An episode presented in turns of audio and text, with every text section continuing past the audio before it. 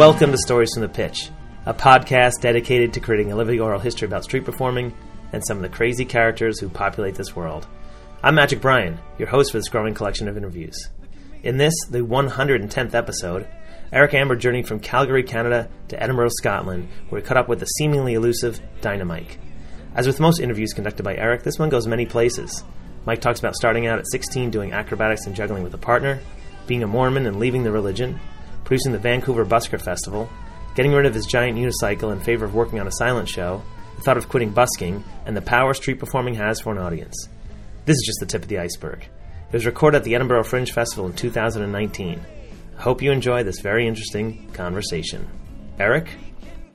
Here we are, sitting in a courtyard, It's 23rd of August, behind the lawn market. lo- the lawn market on in, in Edinburgh during the festival, and I am with the one and only Dino Mike. I haven't told you, but it's actually Dinah. Dino.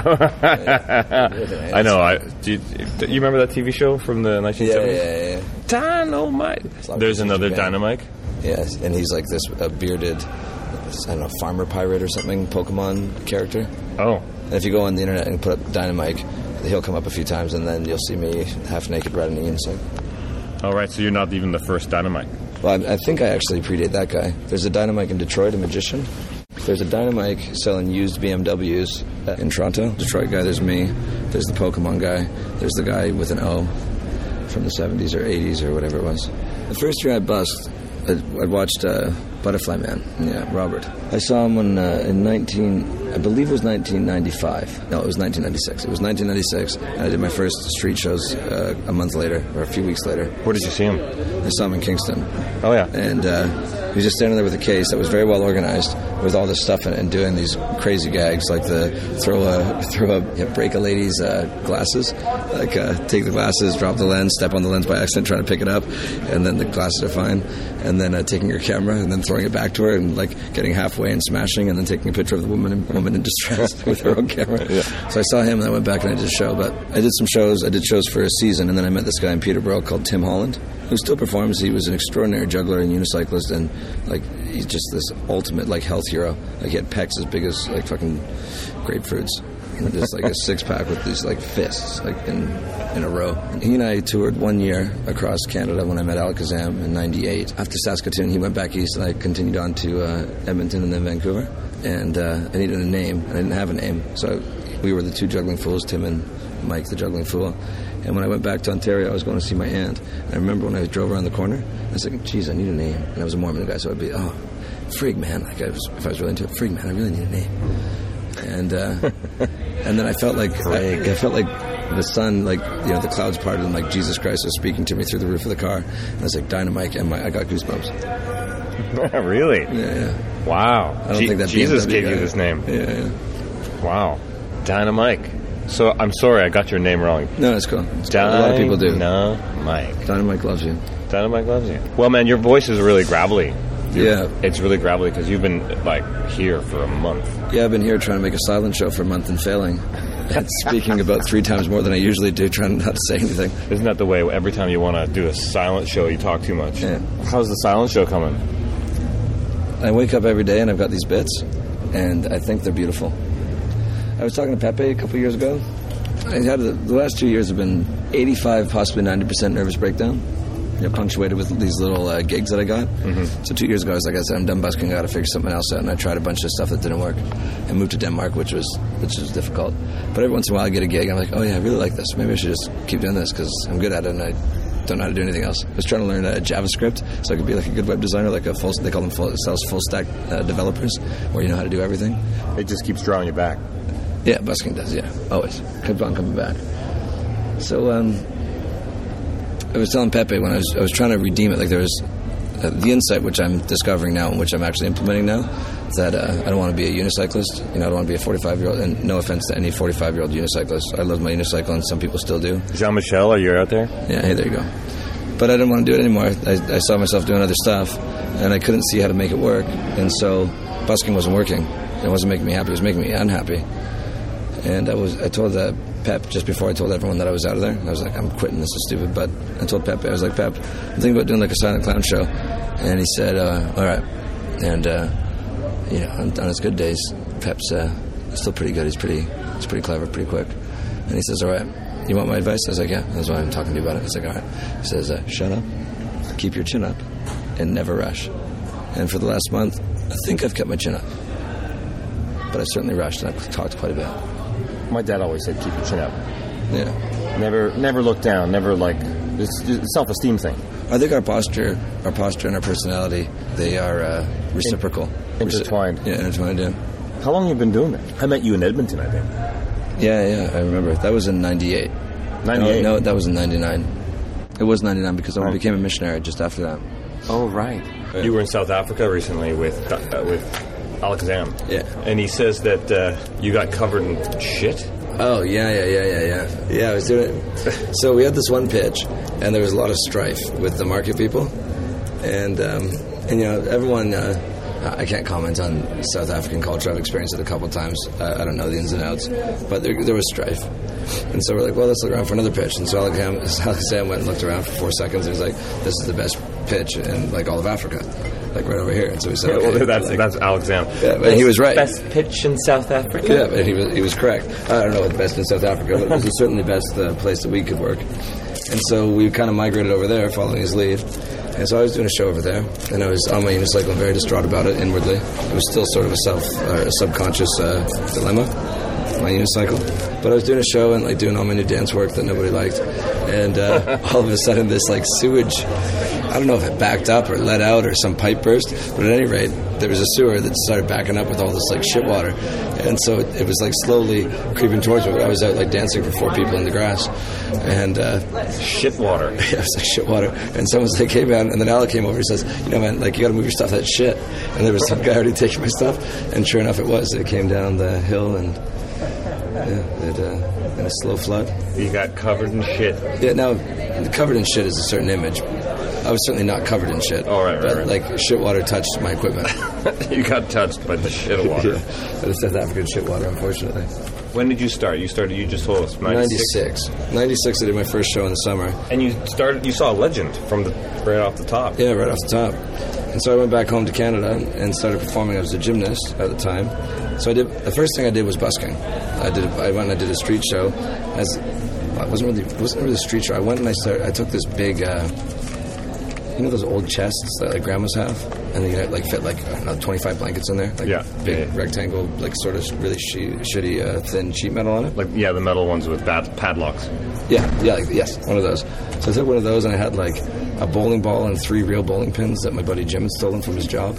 I had torches, but I didn't have machetes yet. And I had a rola bola and juggling balls and colored pins and uh, rings. And uh, And you didn't know how to use it any of it. You just no, I, I didn't know how to use it. I, I started juggling a year earlier, but mostly it was uh, mostly it was just flips, like back handsprings and back flips, and flipping off the wall and flipping out of people's hands and stuff. So I did these shows, and the first one was just chaos, the second one was chaos, but I made $115 the first night just running around. My buddy had a pot, and I would do like flips and say, "Everybody, check this out!" And then they'd be like, "Oh, that's kind of cool." And I'd say, "Hey, check this out! I'm gonna juggle some bowling shit," and they would give me some money. I made 115 bucks my first day. all right. So that's enough to hook a guy. Yeah, I was 16. And, Oh, you were uh, 16. yeah, I was working at Taco Bell for at the time like six twenty an hour or something. So anyway, I did that, and then it was on Wednesdays and Saturdays. So I went and I did it again Saturday, and then this uh, this Italian guy with a pot belly and some uh, sailing shorts showed up, and uh, after my show, he says, "Hey man, you know uh, you're not really allowed to work here." I was like, "Oh yeah, who are you?" He's like, "Well, I run the marina." And I was like, oh yeah, it was a marina on Little Lake in the middle of Peterborough. Oh, okay. No one had ever done street shows there before, so I, I broke a pitch for my first show. And so uh, I was like, oh, you know, I didn't know that. Well, tell you what. Uh, no, and he says, how much money are you making when you do this? It's like, well, I made $115 uh, last time. And he says, okay, well, listen, you give me 25% of it, and we don't have to have this conversation again. what? And so I did. I would do my shows, count it up at night, and then go back the next morning and meet this guy, whatever his name was, Boris or Dickhead or Jim, whatever his name was. Peter, bro, that sounds like such an Italian thing to do. So then after that, I did those shows, and I would go and busk uh, the bar crowds. For the next two years, that's what I did. Go and busk, like at weird times, just figuring out my stuff. I would go down to Toronto and busk uh, Spadina and Queen, the corner, not the street, like, but Yeah. the actual corner. And I found my way around Toronto busking for a couple of years without ever meeting another busker. I was busking in Peterborough, then I went up to Wasaga Beach and did a little Ontario tour. Went and busted in the Sky Dome, and then got kicked out, just trying to figure it out. And then uh, I started doing gigs for this one lady in Peterborough, doing clown gigs at like uh, grocery stores and stuff. Yeah, actually, so I started busking. I figured out performing a little bit, and I started getting these gigs for this lady named um, Mrs. Hamilton. Mrs. Hamilton. And she owned a store called Costume King, and so for her, I would go to grocery stores. I would go to uh, kids' birthday parties as Barney the dinosaur, and I would do uh, singing telegrams. Really? Yeah, and I was I was 16. It was in '96, and so um, I was a gymnast. So yeah, for a 16 year old, I had quite a, um, developed physique. So Mrs. Hamilton would send me out in a tuxedo with no shirt on. She said, "If they ask you, you tell them you are 18." And I would go and sing a song, give them a balloon, and I had to kiss the lady. And then uh, She was you out. yeah, she was me out. Yeah, as a little Mormon boy. yeah, Oh, the Mormon boys are always the best little whores. yeah. I got, I got like uh, So where did you go hang out? I, I got to back up. Where did you grow up? Peterborough. You grew up in Peterborough. Peterborough, Ontario. Yeah. Oh, okay. Are you still giving Tony uh, half, twenty five percent of your money? I'm not. No. Uh, yeah, whatever his name is, I don't know. He might be dead. I would not be surprised. You give me twenty five percent, and this conversation never happened. Yeah, thanks, pal. so he made a hundred bucks off me. I made four hundred bucks. I was absolutely delighted. He probably wasn't that. I don't think he ma- it didn't matter to him. He just wanted a piece. Yeah. So I did that for a few years, and then in '99, actually '98, I met Tim.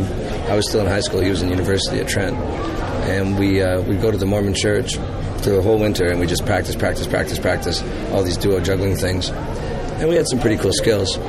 And then we just hired ourselves out wherever we could across Canada, and we did this little Canadian tour, which you know was sometimes like a full week, but like every weekend, sometimes two weekends, and we had bookings from uh, like late May until uh, Edmonton, the end of August. Wow. Yeah, we did the CCNE. I met the cow, cow guys there. We were doing five shows a day, and uh, Brian and uh, John came by one time. We're like, yeah, hey man, you know we're pretty new at this. Like, you have any advice? They said, yeah, maybe you guys could get some more jokes. so we're just doing like all these wild tricks. We would do three machetes and three torches around a guy, and I was throwing them like I was throwing them the front, and I would knock a guy's cigarette out of his mouth with a machete, and I would never ever do that again. Now I would I wouldn't even think about it. The idea of a whip in someone's face, no thank you. A machete in somebody's head, not a chance. But back then, I was doing it every show. We'd do it. We'd do five shows a day and knock it out. Walking downstairs on my hands, doing backflips. Tim would stand on my shoulders. I would go on the rola bola and machetes and knives. But I mean, that's what happens when you're young. Yeah, that's it. So then uh, that's how, yeah, that was the uh, late 90s. That's how it happened. We went to Kingston that year too. I met Byron there, actually in 99. Met Byron that year. We did Saskatoon together, and then uh, Tim went home. And uh, I said, you know, you probably should come to Edmonton. And we were doing a duo show, which was okay. Then we went to Edmonton, and I did twice as good, and there was only one of me. And I was like, oh, this is actually, this is kind of fancy now. Like, this is pretty cool. Oh, you were like, you realized, hang on. Yeah, and Alakazam took me under his wing for uh, yeah for a while. He uh, he helped me out quite a bit. He, you know, He's a good man at Alakazam. He is a good man. Anyway, he would chirp my ears and give me advice. And then uh, when we got to Edmonton, yeah, I I don't think I ever counted my hats. I just dumped them in a bag. I was delighted I had some money. We got to Edmonton, and uh, Al went to uh, was it the Varscona, the nice one, and the Strathcona is the shit one. It smells like drugs, and the Varscona is the nice one. And he put a thousand bucks down in cash for ten days. I was like, you know, you can stay with me. And so I stayed with him for like one night, and then yeah, unfortunately, like there wasn't room for me at the end, and so I went and stayed with JP. It'd be me, Mormon, Mormon Mike, with uh, JP, and he'd wake up in the middle of the night coughing to smoke. I was sitting there, and JP was in his underwear. I was like, "Oh God, I don't know if this is all right." I called my brother and talked to him about it, and he said it was okay. I was still a Mormon, yeah. You've come uh, a long way. Mm-hmm. You're like a gas.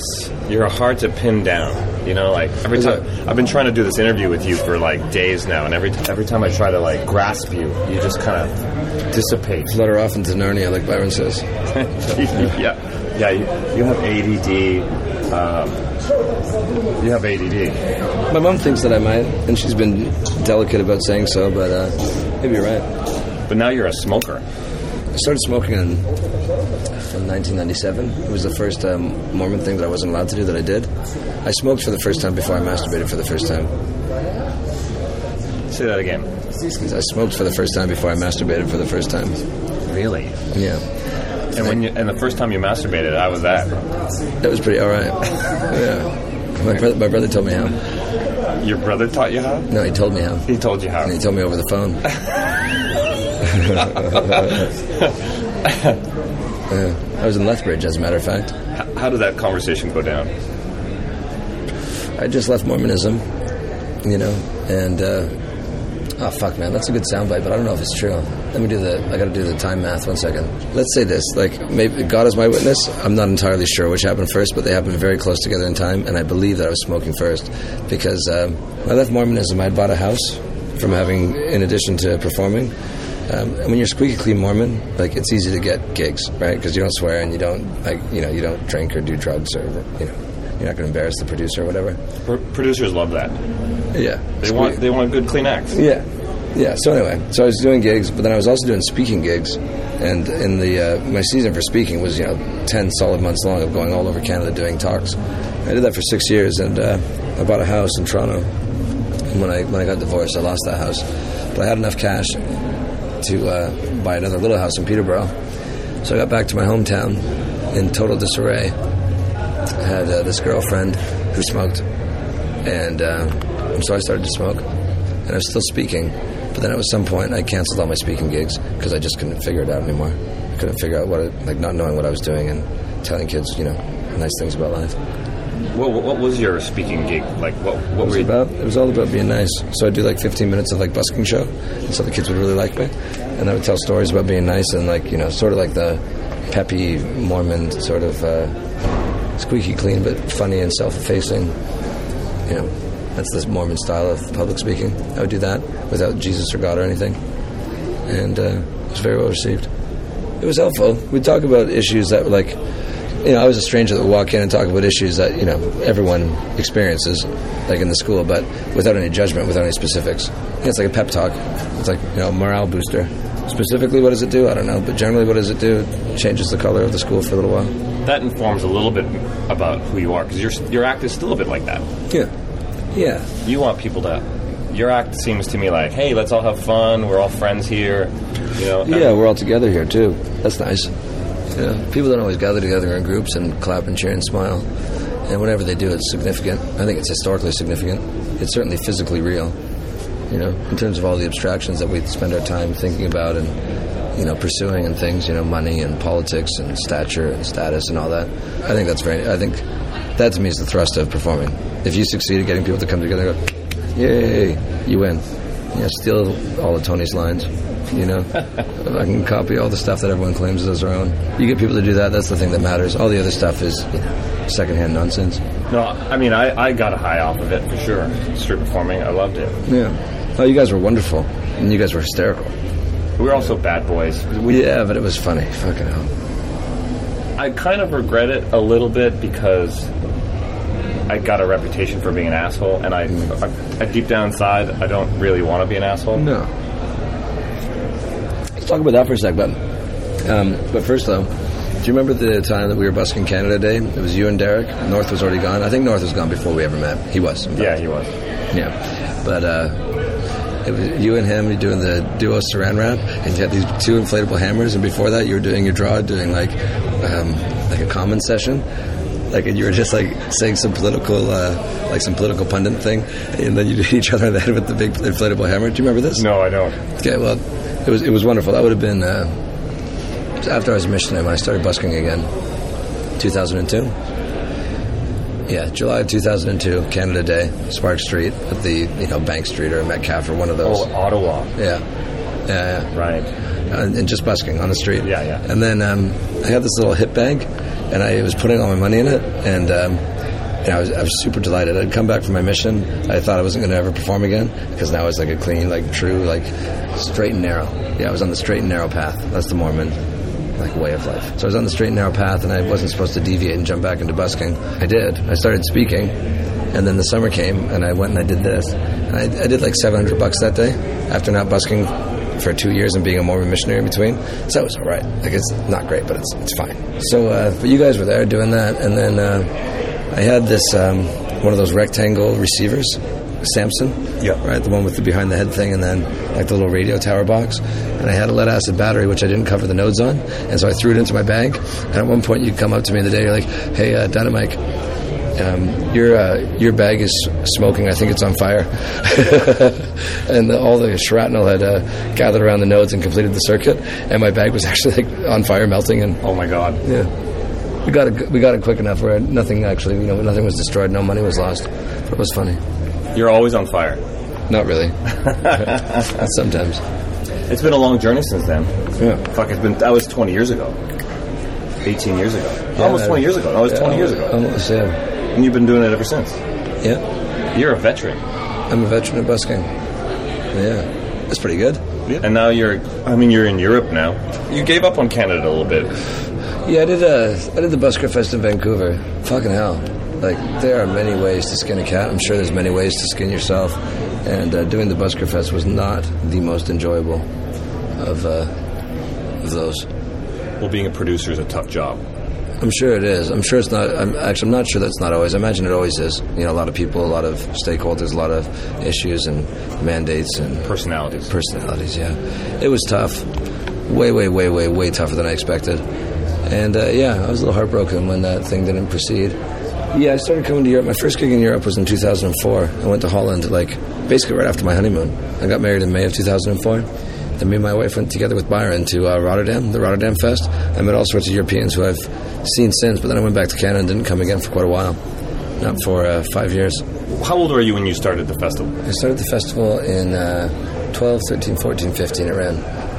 So I was So you were- 32. You were in your 30s. Yeah. So I started Theatre St. Catherine when I was 31. I thought, hey, you know what? I'm going to start a theater. Yeah. And it's not about me, but I feel like that was too soon yeah. to start like a major business. You know, I should have like stayed in comedy. You know, Yeah. if, I, if I had just stayed in comedy, maybe like got into stand up. Because running a business at that age, it was, it was too soon for me to like Yeah. commit to that Yeah. you know. Yeah. And uh, if I had been in my 40s and I had done lots, and then I was ready to settle down like I am now, because now I got a kid, I got a family. I mean, I love Yeah. being, I love my family, I love being a dad, and I'm Yeah. happy to stay in one place. Yeah, yeah. But when I was in my early 30s and I started a business, Yeah. I still longed for the for the road. Yeah, yeah. And you don't now. Not necessarily anymore, Right. but at that time I longed for it. Yeah. And I, and being a, a, a venue manager, I didn't get to perform anymore. Yeah, yeah. I was a janitor. Yeah. Know, I see, I see uh, Sparky Mark doing that with his uh, com- with his comedy thing, and that guy. Yeah, fuck. I have so much love for that guy, and so so so much respect. Like he, that guy is a force of nature. He puts his eye on something, and like like come hell or high water, or like you know needy friends. Like watch out, I'm on my way. So much love and respect for him. When I go there, I see that too. I see I, he does the emceeing, and when he's emceeing, it's like he's glowing. You know, he's like just he's just this glow ball, and he's so funny, and so naturally funny. And then he, you know, he's got to do a bunch of paperwork, man. Send a bunch of emails. What a bummer. But that guy thrives in that. He, Yeah. He thrives in that environment. Well, he's he's definitely very good at it. You know. Yeah, he's very very good at it. Even though he says he's a socialist, he's a natural born businessman. I'll tell you some stories after the interview. So tw- after 20 years, but you, like you said, you want to start a do a silent act. That means you're not done. no, I'm not done. In a way, I feel like I'm just beginning. I spent the last, you know, since Mormonism, like I've, you know, Big Splash sends out those little ripples. But those little ripples, like if you take a photograph of them, there's one here, and then there's a trough, and then there's one here, and there's a trough, and there's one here, and there's a trough. Like my departure from Mormonism and my family's experience with Mormonism, which like before I was even born, like those waves, like they're slowing down, but they're significant, and when they come up, they they come with a force. So when I first left Mormonism, the shock of that impossible transition was, you know, it was explosive. My life just, it wasn't like it disintegrated, but it was ripped apart. There was these two almost di- diametrically opposed forces. One was freedom, and one was like a very ephemeral but very desirable sort of security, like spiritual security. And If I can interject for a moment, Yeah. I think you're a good person. yeah, I think I'm a good person too. I think I'm. uh, Yeah, I think. Uh, And I'm not trying to blow smoke up your ass. thanks. I'm saying that you're a good person, so I think Yeah, the, thanks. the foundations of whatever that was Yeah, you was know, was good for you. yeah, yeah. In ways, yeah. Mormonism. Yeah, yeah. I got out of it by performing. I got out of Mormonism by performing, and I got out of that hardship by performing. And um, yeah, after, after that, I, like I left Canada, coming here. I'll go back and do the festival in the in the winters. But I was coming here and performing all the time, and then going back and you know trying to fulfill some sort of you know God given like uh, mission to do something super significant in the world.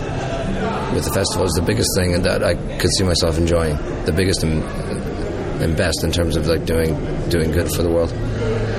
Like two years ago, yeah, two years ago, when uh, I was getting older, I didn't I didn't really like the picture of my life. You know, like I can imagine myself 40 years looking back, and if the same photographs appear, the same ones that populated in my Facebook for you know five years, me, a crowd, a unicycle, my underwear, you know, then I would be like, oh, you know, maybe I should have made a change. So trying to make that change was also challenging because I didn't know what to do. So I realized it used to happen that I would get stressed out, wanting to do more with my life, and I would go and I would busk, and the stress would dissipate, like even if I was stretching before I got on stage or before, on the pitch, or whatever. So I'd be on the side, the guy's wrapping up, I start getting excited, I go out there and like bang, bang, bang, bang, bang, a lot of power. And then it started to happen over two, over the last two years, and leading up until until now. I would go out and perform, and that feeling wouldn't come, and then it would show up like sort of towards the end of the show.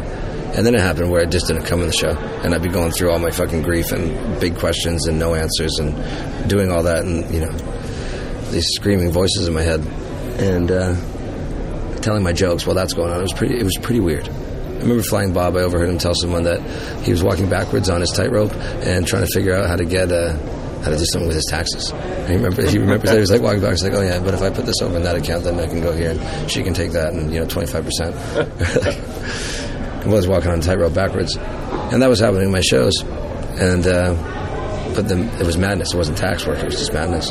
Long story short, two years later, I realized that uh, I was thinking about getting rid of my unicycle, and it was just this quiet thought. But it was the inside of me saying, "Hey, I want to be free, and I do not want to ride that fucking rolling stick, like just another like one in a million show ponies. You know, like I don't, I don't want to, do one of a million show ponies. I don't want to do that." But it was just like the little me in some back cavern of my soul saying, "I want to be fucking creative, and I want to do it now. Like get rid of that unicycle and let's go." And it took me a long time to do that because I had this addiction where I needed. I remembered I'd go out and have my unicycle show, and I like those big feelings right at the start.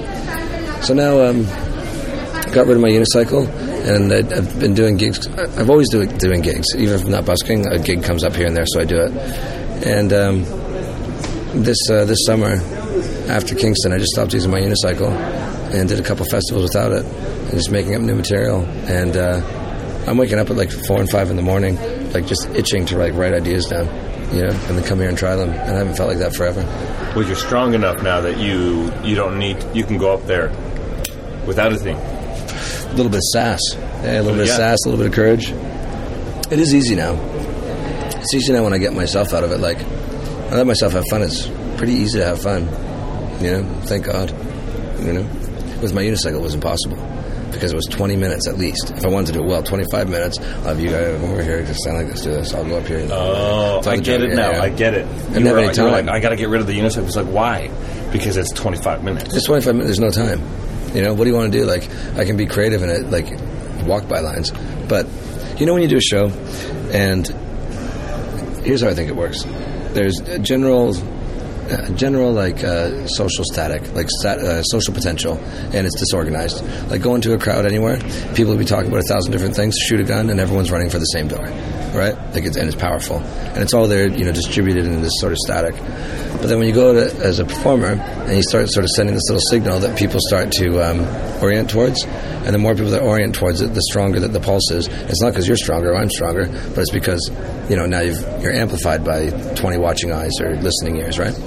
But then that 20 becomes 100, as everyone knows, and then it becomes 200, and then there's this thing I think that happens where there's um, enough social potential where you reach some sort of social threshold and then it clicks. And then the personalities of the audience sort of uh, recede as the, not the personality, but as the, um, as the crowd itself becomes, not, not the focus, but the crowd itself becomes this entity unto itself. Right. Monster. Like, yeah. It's a monster, yeah. Keith Johnstone, uh, famous improv teacher, Yeah. called it a monster. if you can unify the audience, Yeah. they're like a monster. I call it a friendly dog. Sure. It's certainly not a person. Like when you listen to a crowd, those sounds, they're like baby sounds. Like, ooh, you know, those are baby sounds. Like, so maybe smarter than a, a friendly dog, but I always think of it as a friendly dog. Yeah. Well, I, when I say monster, I don't necessarily mean like a bad monster. Oh, maybe it's like one of the Monster Inc. monsters, like the blue one. Yeah. Or that one with the one eye, Mike. Yeah, yeah, yeah, yeah, yeah. It's an entity. Yeah, an entity, yeah. Let's go with monster. Let's go with, yeah, a friendly monster. Yeah. a friendly monster. Yeah. And if you can, con- if you can harness that monster Yeah. and carry them along with you, Yeah. you know, you, magic can happen. Oh yeah, and I like the thing I'm realizing most is that it's only when that happens that the magic can happen. Like, you know, for me to lift up your finger with my own hand would be pretty easy, right? But if there's 400 people, even that is an impossible task, right? Like, if but if you can just go, hey everybody, look at that, and point. Hey everybody, I use the joke sometimes, like everybody, hey uh, everyone, look at this guy. Hey, everybody, point at him, right? If some guy's looking at his cell phone, everybody point at him, and then he looks up and there's all these people pointing at him. You know, it's funny, but if I had to actually go and somehow lift all those fingers up, you know, it's like 500 pounds or 300 pounds or you know something significant. Or no, actually, a lower arm may weigh you know 10 pounds times 300. Yeah, that's 3,000 pounds. As much as a car. You know, so it's we don't have the power. Like we lead it, like we direct it, right? Like the same way that a little jockey rides a huge ass horse, right? We lead it and we direct it, but the power itself is actually the humans, like the people. That's what I love about street performing. How do you use the power? How do you- As a street performer, you have the power now. Yeah, yeah. How do you use that power for good or for ill? So the other day at the lockup, there was a young guy talking about um, how he's a bit frustrated with himself because he's really trying to work this message into his show, and um, What was his message? well, we didn't get that far because uh, I really believe the thing like when you get agitated at someone else, it's just like basic projection. You know, and I found myself agitated at, like at the conversation we had, and uh, I was trying to persuade him that you know you don't you don't need a message, like, and in fact, like, what business do you have trying to tell a whole bunch of people anything about how they're supposed to live, right? How much do you know about your crowd? Right? Hey, look, this guy's wearing a leather jacket, you know, like he should be wearing denim. What do you know? Right? You know, hey, this lady, like, hey, she's got stupid shoes on. Like, you don't know. I don't know. Nobody knows, right? So, um, Well, they are pretty stupid. but I think ultimately we, we don't like I think it's mission accomplished. Like the first time there's some old guy and some little girl in the same crowd, you know, opposite each other and there's like some black kid and some Asian mother and you know, a grandma from the Middle East somewhere and there's some Greek you know, family and you know, a couple twins from the Middle or I some Middle East, a couple twins from South America somewhere. As soon as you have all those people together, they go, yay. As soon as they do it once, even if your show sucks and no one likes any more of your jokes, if they all go like this, yay, it's already mission accomplished. And the rest is just like an added gift. So, how do we use it for good? I think that I think that uh, the whole principle of good is, arose from humans. I think humanity itself, like the whole essence of humanity, is goodness. And so all we have to do is activate humanity. And there's a lot of latent power in people, you know. So when people clap and they smile, you've already done more good than you'll ever be able to recognize, you know. The same way it's hard to lift up their fingers. You put them clapping together, you make a smile on their face.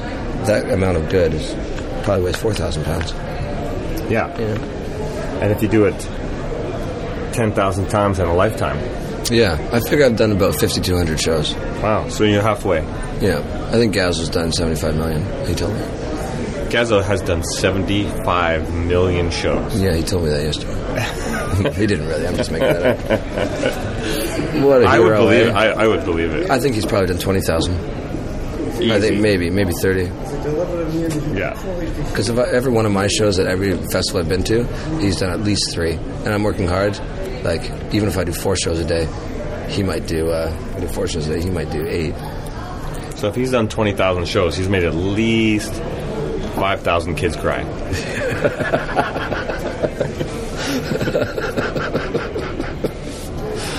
Yeah. You know, making kids cry. I saw a kid cry the other day in a, in a, in artist I very much respect show, and he just worked it great. Yeah, another artist today who was having conflict with another artist said something about like, "Hey, listen, if you want to, if you want to say that, then just commit to it." Took about six months to make to finally make the resolution to finally leave Mormonism when it became clear to me that I wanted to in an irrepressible way. And um, was many times where it became clear that I wanted to. And one of them was in university at a cultural studies course with this uh, teacher called Jonathan. Yeah, talking about the role of artists in society. We were watching all these weird movies and reading weird texts. I said, "So, Jonathan, like, just so you could just like parse it down to the like bare essentials. What does it take to be an, art- an artist?" And he said, uh, "I think honesty and bravery." And then I was like, "I would rather do that than be a Mormon forever. You know, be honest and brave and go out and make some nonsense." Normally these um, interviews happen someplace quiet, but because we're at the festival, the ambient noise doesn't really bother me. Um, I I think it kind of lends a bit because we're at the Edinburgh Festival, right? There's a we're sitting behind a block of flats uh, in a in a medieval town, and just just you know over there, there's about ten thousand tourists Freaking out. freaking out. You want to hear my dream show? Dream show. Okay, first I'll let you know. We saw Rumpel yesterday. And Rumpelstiltskin. Yeah, when I first met him, our first gig together was in uh, in Macedonia. We were walking around at three in the morning, wandering up 200 meters up a hill to go to our hostel, and uh, Rumpel stopped me and said, "Would you take a picture of me?" And like two hours later, we had taken three, uh, 300 photographs of this guy, like in six different poses and six different angles of every, every single landmark that could possibly be construed as a landmark, like including like uh, signs and fire hydrants. That guy's been to every country in the world. He's pretty cool. He's pretty pretty cool. Uh, he told me one night that he says, Dynamike, I figured out my new show. I was like, what's that? So he's going to get a chicken, and the chicken's going to run and jump through a hoop forwards, and then he's going to make the chicken run backwards through the hoop, and or backwards and jump through the hoop backwards. And then uh, he says, you want to know what my grand finale is? I say, what's that? He says, then I'm going to take over the universe. that was the show. I think he's he's on his way. Yeah. For me, what I want to do, I've got this box now. Without a unicycle, my box is a joy. It's bigger than everybody else's box, but it's just, it's just so wonderful to push that thing around. I think this is possible, and I, I'm going to university in the fall, and I think I'll be able to find some sort of robotics teacher to make this happen. But I want to open the box, and then this drone flies out with a little statue of Jesus on top and a couple little lights, and then it covers in the air about like 25 feet. And I want to do my really like high throw machete like uh, showers and aim at it like I'd actually try to hit it because I saw it on YouTube where this guy explained the, the mechanics of it and the computation of it, and um, those things um, with with two cameras and this one little like a radar, like uh, effectively what a radar thing is to radar, but it's to these cameras, these little balls. It um, calculates its position and trajectory 60 times a second. So if I throw a machete at it with one of those little balls on the on the on the end, it'll be able to like measure it coming 60 times a second and adjust its trajectory 60 times a second. And so go up and have Jesus and like zinging around in a circle and then throw machetes at it and it just keeps on dodging them. like you could not fuck with the Christ. That's what I want to do. But anyway, for the future, uh, did you did you ask me about the future? I did not ask you about the future, but let's talk about the future. Okay, what were we talking about there? What was I supposed to tell you? But I, I, any Dynamike interview, without losing your train of thought, wouldn't be a proper interview. Maybe not. No, what I asked you was if you're happy, Oh yeah, because you know, I I have a daughter now yeah, and a partner that I love, yeah, and I'm happy. And I, there was some there was some there were some tough years emotionally Yeah, because yeah. I was like, who the fuck am I and what am I doing? yeah. And I know this interview is not about me, but in improv, one of the things that we were taught was like dare to fail. Yeah, You know, dare to fail, and I failed a lot. yeah, And but after many years, that all that failure started to weigh me down. yeah. I felt like a failure. I see all these street performers succeed. Mm. They succeed show after show after show, and they're like sometimes they feel like they failed, but they succeeded at doing a show, and I Yeah. I feel like I was a failure. You know, success is. I think success is a word like judgment, words that we should never use. You know, artists too. Yeah, those have got to be processes. You know, like you know, reason stops when you make a judgment, right? You, you stop inquiring. You know, with success, like does ambition stop? What is success? Like you're cooler than everyone, or you're cool enough now, or like what is that? Like life goes on right until the very last second, and I, I believe in you know weird ephemeral ways it continues, yeah, forever. You're a philosopher performer. Oh God, I don't know. Philosopher's not one of those words. Performer's all right. Performer. Yeah, yeah, I certainly do perform. But um, yeah, I am happy for sure. And I've gone through that slog too, man. Like I felt like a total fucking ass bag, waste of space. You know, waste of skin. What's going on? Hey, my name's Dynamike. Fucking don't waste your time. See ya. For years, you know, for years on and off, and then for years continually. Yeah, happy now. happy now. I feel happy now in a way I feel is more secure for actually having you know gone through the darkness and come out the other side. So you're, you're in your prime. I'm a bit chubby, eh? Yeah, I'm a bit. I'm a bit chubby. I didn't say you were chubby. I said you were in your prime. Yeah, but I was just letting you know that I actually am a bit chubby. So if I could, uh, You're not like so. Mrs. Hamilton wouldn't be uh, so Mrs. happy. Hamilton would be whoring me out anyway. Yeah, tell me to change my age. Yeah, I think she's probably dead, and she was a nice woman. I hope she's not dead, but I'm sure she is. Happy, yeah, but I want, but I want to do more stuff, and um, But street performing is not going to be the end. Is not the end. No, but You might- street performing, busking. What a like again words we should never use. Like reason stops when like when we use these simple words like love, which actually like you know simply indicate these extraordinary processes which are as diverse as they are dynamic. You know, like they're they're cheap words, but I guess they're useful. But busking is a cheap word. You know, it's not a legal category of any kind. People say no busking. It's like, well, what are you talking about? Does that mean no dancing? I've got a harmonica here and I want to show this kid a song I learned. Can I do that? What if he gives me a quarter? What's going on? Like, what is busking? You know, what's that? all- What is it? You know, and performing, what's that? You know, but uh, yeah, like I, th- I think performing outside matters. You know, we look up and like there's a very few things that we share as humanity, but the sky is one of them. You know, the the whole world spins and sees the same moon. You know, we see the same stars. They're in different places, and we, actually half the planet doesn't see all the same. But you know what I mean. We see the same sky. We certainly see the same moon and the same sun, and we share that. So you go inside, and everywhere you go inside, there's like it's like everywhere inside is a religion. You know, you go to one person's house, and it's like, oh, we don't put our shoes at that part of the house. We go over here. It's like, oh well, and you always do that? And they're like, yeah, we always do that. So, okay, well, I'll do that when I'm here. Go to some other guy's house, like, hey, we don't watch TV on Thursdays and we play Scrabble. It's like, okay. And that's all the time happening. You go in any place, any theater even, anytime you're inside, inside that, encapsulated from the common thing of the sky and the earth, you know, it's there's these rules and things, but you go outside and it's all free.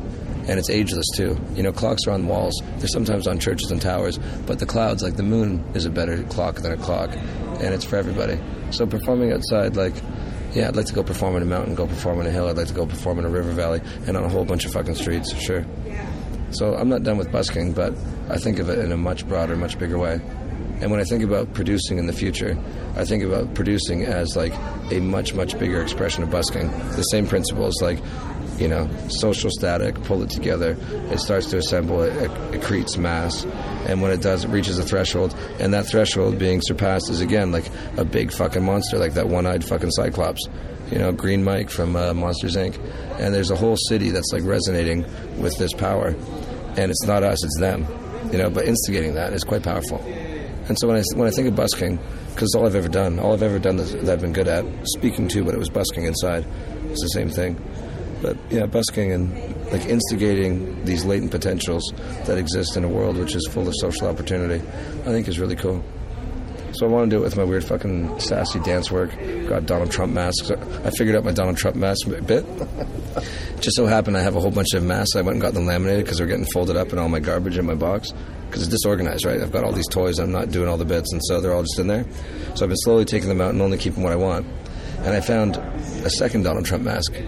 And so I've got the song Bad Boys, Bad Boys, and Donald Trump comes out with a whip, and he's trying to whip out this candle, which is um, on, a, on the earth. So there's an earth and a candle, and every time he does it, it's, it's actually quite hard to flick out a candle with a whip without knocking over the candle. Yeah. You gotta hit kind of beside it, and you gotta hit it hard enough where like the puff is significant, you know? The snap. yeah, so we got to be right beside it. Anyway, and then when he does, he goes. then I get a volunteer, and he does, you know, like the whole get the whip thing, and then you kneel down in front of him in a seductive pose. But then um, something's not going to be right about the photograph, right? And so, like, there are a few photographs where Donald Trump is hugging the volunteer, and then picking up the volunteer, and then whipping the volunteer. Um, but then I realized, oh, it's going to be two Donald Trumps. I figured it out. That'll be very funny on the street in about six years when I figure it out how to finally muster up the courage to do Well, there, you've heard it here, folks. That show is coming. yeah, it's coming sometime in the indeterminate future if I don't die first. well, we have to go see a show ourselves. We do. So let's wrap Paul it up. Paul Curie. Anybody. Anybody in the world, if you have an opportunity to see Paul Curie, go and see him. Well, you know, this was this was uh, a lot of fun, and I'm glad I uh, had a chance to sit down and chat with you. Me too, buddy. That was great. Because you're a hard man to get a hold of. You are hard to get a hold of too. I've been calling you for months, and you're just like, I've got a baby, and I'm not interested. Dynamike. Dynamike loves you. Well, hallelujah. Yeah. Praise the Lord. I told the guy today in my show, it's like, um, everybody, um, okay, pop quiz. What would Jesus look like if he came back as a German backpacker, but he shaved his beard? I said, sir, would you mind raising your hand? and then, uh, would you mind coming over here? And he came over and said, everyone, big, big clap and cheer, Lord God, Jesus, Jehovah, Lord God of the no, Alpha and Omega, Lord God, Jesus Christ uh, of the ages. Uh, and he came over and I shook his hand and uh, we did a little prayer thing and then he left.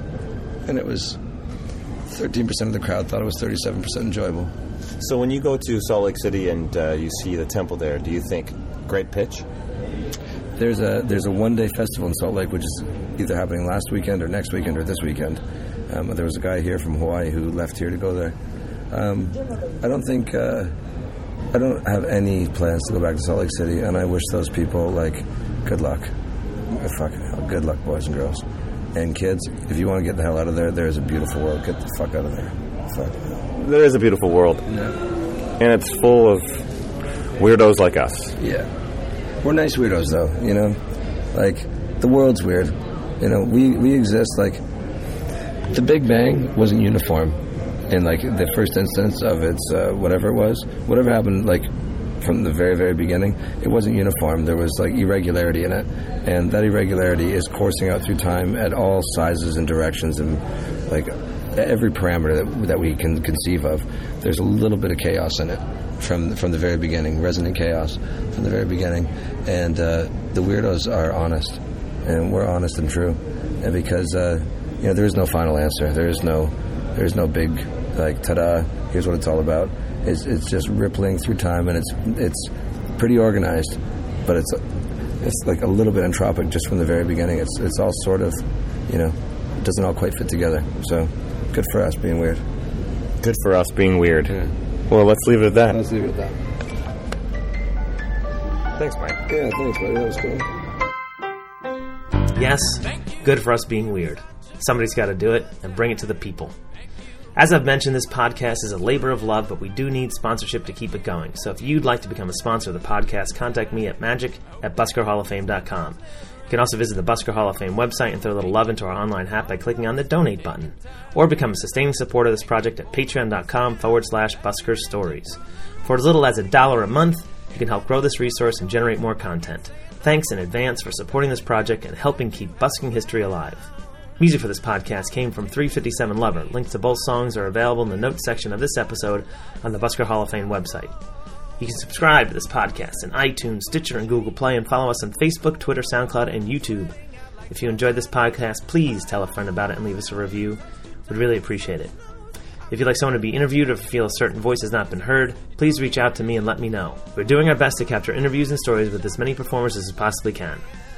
So, on behalf of myself, Kim Potter, who wrangled the interview into a cohesive conversation, Eric Amber, who captured it, and the rest of the team of the Busker Hall of Fame, remember if you can't laugh at yourself, find someone else and laugh at them. I'm Magic Brian, and thanks for listening. Say that again. Shut up. Keep your chin up. Never rush. That's good advice Yeah. for anybody, yeah. for anything. For anything. Yeah.